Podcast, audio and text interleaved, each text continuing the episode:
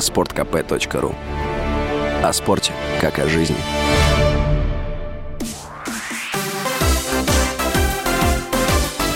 Новости спорта.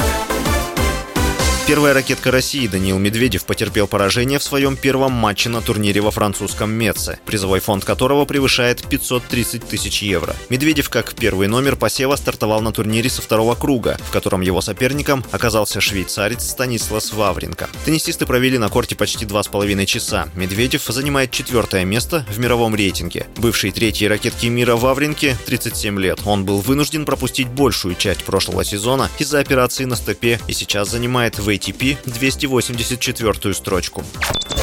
Хоккеисты московского ЦСКА потерпели второе поражение к ряду в регулярном чемпионате континентальной хоккейной лиги. Армейцы в гостевом матче с Минским «Динамо» уступили со счетом 1-3. Следующую игру действующий обладатель Кубка Гагарина проведет дома со «Спартаком» 26 сентября. Минская «Динамо» поднялась на второе место в западной конференции, набрав 13 очков в 9 играх. И следующий матч проведет 24 сентября в Уфе с Салаватом Юлаевым.